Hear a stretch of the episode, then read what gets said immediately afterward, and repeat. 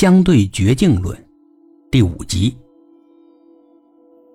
对于一种生物无法生存的时空，但对于另外一种生物，却是完全理想的生存空间。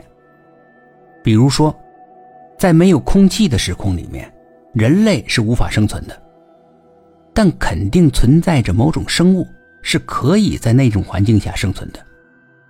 又比如，在几百上千度的环境中，人类是无法生存的，但也肯定存在着某种生物。可以在那样的环境下生存。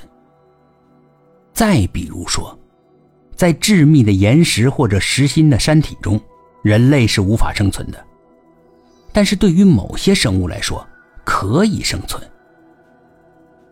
比如有些生物，用人类举例，生活在空气当中；有些生物，用食人举例，它生活在岩石中。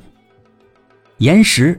山体，这些物体对于人类来说是屏障或者是禁区，无法进入其中；而对于食人来说，他们生活在其中，悠闲自得，这就避免了人类与食人的冲突，从而保证了生物的多样性。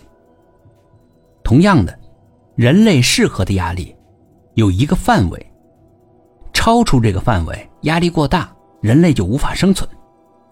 海底的压力很大，肯定不适合人类生存，但很适合海人生存。海人完全可以适应海底的强大压力。对于深海来说是人类的禁区，但却是海人的乐园。这样的例子很多。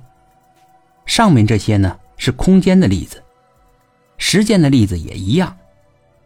人类只能生活在现在，无法回到过去。也无法跳跃到未来，但是存在着一种生物，可以从现在活到过去。同样的，会存在着另外一种生物，可以生活在未来中。他们活在未来，就像人类活在现在一样的情况。一种生物自身的限制越多，说明它的侵略性、破坏性越强。就像在人类社会中。人们会把那些凶残的罪犯关押在监狱中，限制他们的活动空间，是一个道理的。人类啊，自诩为生命的最高级的生命，地球生命体的典型代表。放眼广袤的宇宙，有多少空间是适合自己生存的呢？人类到目前为止，可以说还是被死死的限制在太阳系中。而时间是同样的道理，人类被严格的限制在现在这个时间，无法回到过去，也无法跳跃到未来。这说明什么？